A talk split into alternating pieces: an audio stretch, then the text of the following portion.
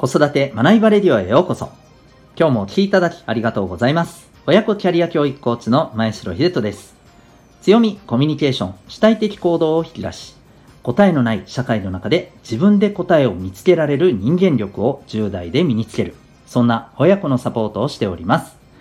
このチャンネルでは子育て奮闘中の皆さんに向けて子育て生活の日常から得られる学びを毎日お送りしております。今日は第695回でございます。人を理解するときに必要な自覚とは？そんなテーマでお送りしていきたいと思います。また、この放送では、本と挑戦のヒーロー、希望戦士ダクシオンのヒーローズラボシンを応援しております。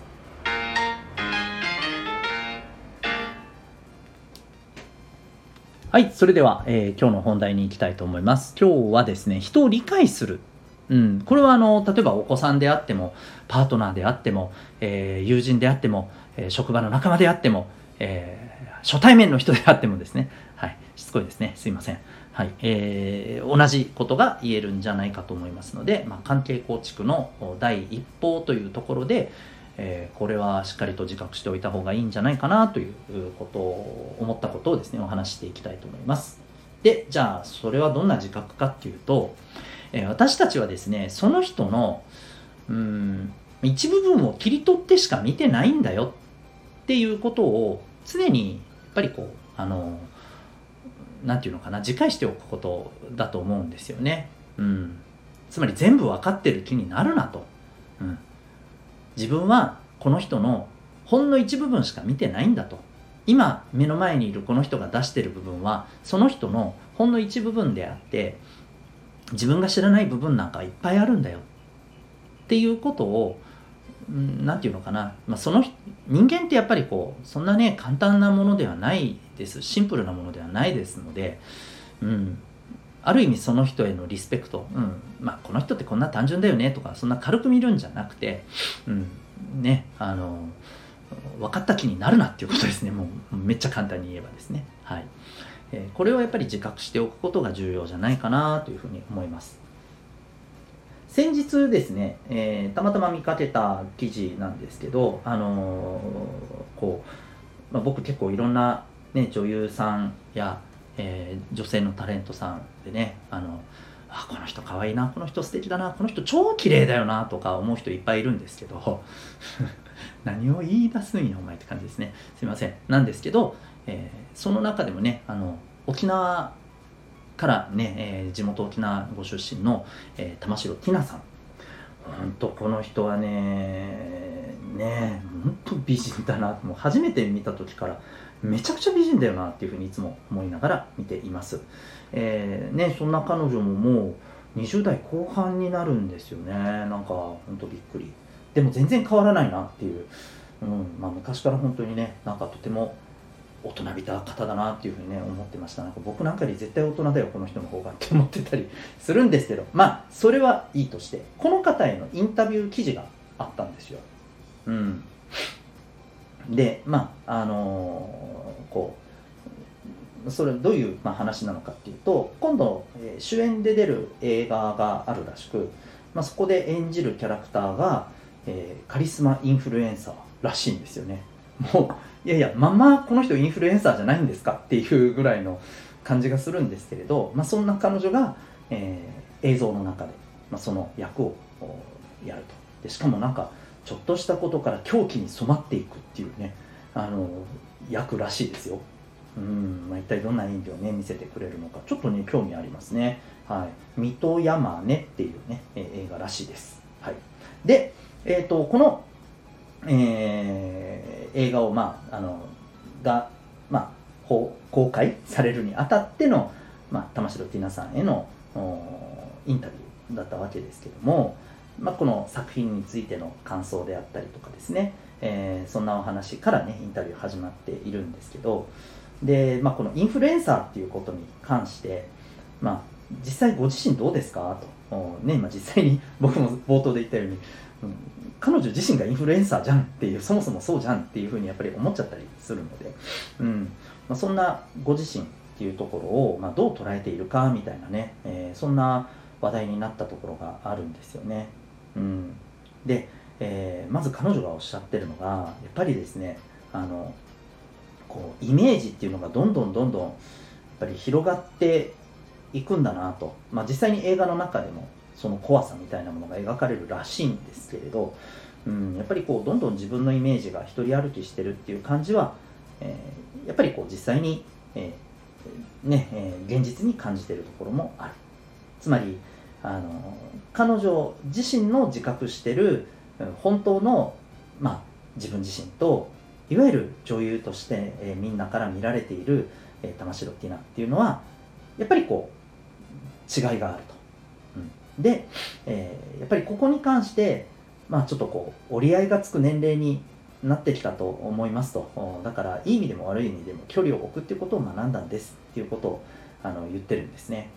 うん、でまさにこれってうん特にこのネットが発達してそれこそこのね切り取ってみるってそもそもなんかネットからねネット発のこれ表現だったりするじゃないですかネットでここの部分だけを切り取ってこいつはこうだって言って炎上するみたいなのってもう日常茶飯事的に起きていてそれでやっぱり苦しんでたり嫌な思いをしてる人がいる不快感をどんどんまき散らしてる人もいる。そんな状況があるわけですけれどもそんな中でうんなんかやっぱりあの切り取って見られているんだっていうことを彼女はしっかりと分かっていてで、えー、そこをちゃんと距離を置くということを彼女自身いわば自己管理として自分を守る、まあ、考え方としてね処世術としてきっと身につけてらっしゃるんだろうなって思います。でこれって彼女だけではなくてもっと言うとインフルエンサーとか芸能人だけじゃなくてもはや私たち全員がですね必須として身につけた方がいいまあスキルというか、うん、考え方というか感覚というか、えー、じゃないのかなっていうふうにね思ったりします。でもう一つは相手に対してもです、うん、さっき言ったようにですよ。自分自身も切り取られて見てる。だから、えー、勝手に人が自分のイメージをそこだけ切り取ってこういう人だって見てるものに対して距離を置くのはもちろんだけれども、えー、同じく相手に対して、えー、自分はここの部分しかこの人を知っていない、うん、でもこの人にはもっといろんな顔があるんだと。そこも大事にしなきゃいけない。本当にその人のことを、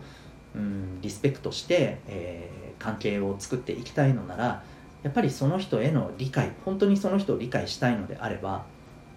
うん、やっぱりねあくまで見てる部分はそこしかだけでしかないっていう謙虚さが絶対必要だと思うんですよね。これがやっぱりともすると私たち特にうんまあ大人も子供も関係ないかもしれませんけど特にやっぱり子供たちはそれがありがちだったりすると思うんですよね。だからこそ切り取って見てる。今見てるこの人は一部のこの人の一つの顔でしかない。それはなんか他の怖い顔があるとかそういうネガティブな意味合いではなくてこの人にはいろんなあの一面があるんだいろんな思いがあるんだよと、うん、今目の前で笑ってるけど実はとっても大きな悲しみを抱えてるかもしれないとかうん、いろんなことで実は悩んでるかもしれない。でもそこに対してもやっぱり寄り添って、えー、理解していこう受けと受け止めていこうっていうことがやっぱ大事だと思うんですで特にやっぱり親子間パートナー間、ね、大事な人との間ではなおさらじゃないでしょうかということで是非切り取って見ているっていう感覚をですね私たちは常に持ちながら人と向き合うことが重要ではないかというお話でございました。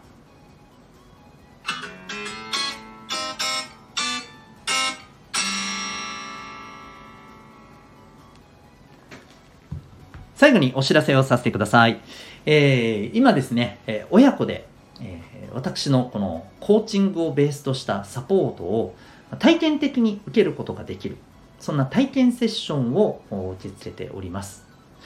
えっと、皆さんですね、えー、子育て中の皆さんなんですけど、えー、お子さんに、まあ、こう、社会に出るまでにですね、親として、やっぱり一番やってあげたいことって何でしょうか？これ皆さんいろんな答えをお持ちだと思いますし、どの答えも尊いと思います。えー、で、僕はですね、やっぱり、あの、お子さんがですね、子供がですね、どんなまあえー、状況であってもどんな環境であってもどんなお仕事であってもどんな、まあ、人間関係の中においても、うん、やっぱり自分でですね、えー、自分の本当に心地いい生き方ここをですねあの追求していけるそのために、え、必要なことを学び成長し、え、ダメージからもですね立ち直っていける。やっぱりそんなですね、え、生きていくための人間力これが必要になってくると思います。単純にですねもちろん飯が食えるとかねお家があるとかはい。いわゆるあのえ、憲法第25条にあるね、え、最低限度の生活というのはもちろんですけれども、え、やっぱりですね今の私たちが本当に心地よい幸せだと言える生き方っていうのはですねその上で自分の、え望む生き方をしっかりとね実現することだと思います。そしてそのために周りの大切な人たちともですね豊かな豊かな関係を構築すること。でそのためにじゃあどんな力が必要なのか。ということをですね10代のうちにもしそのコツを身につけられるとするならいかがでしょうか？えお子さんにぜひそんな機会をというふうにお考えになる方いらっしゃるのではないかと思います。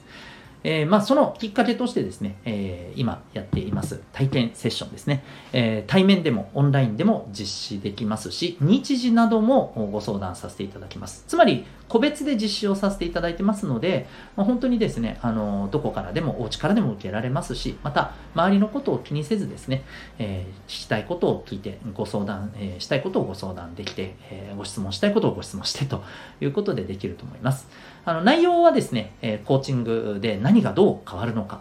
そしてこの親子サポートで、えどんな力が身につくのか、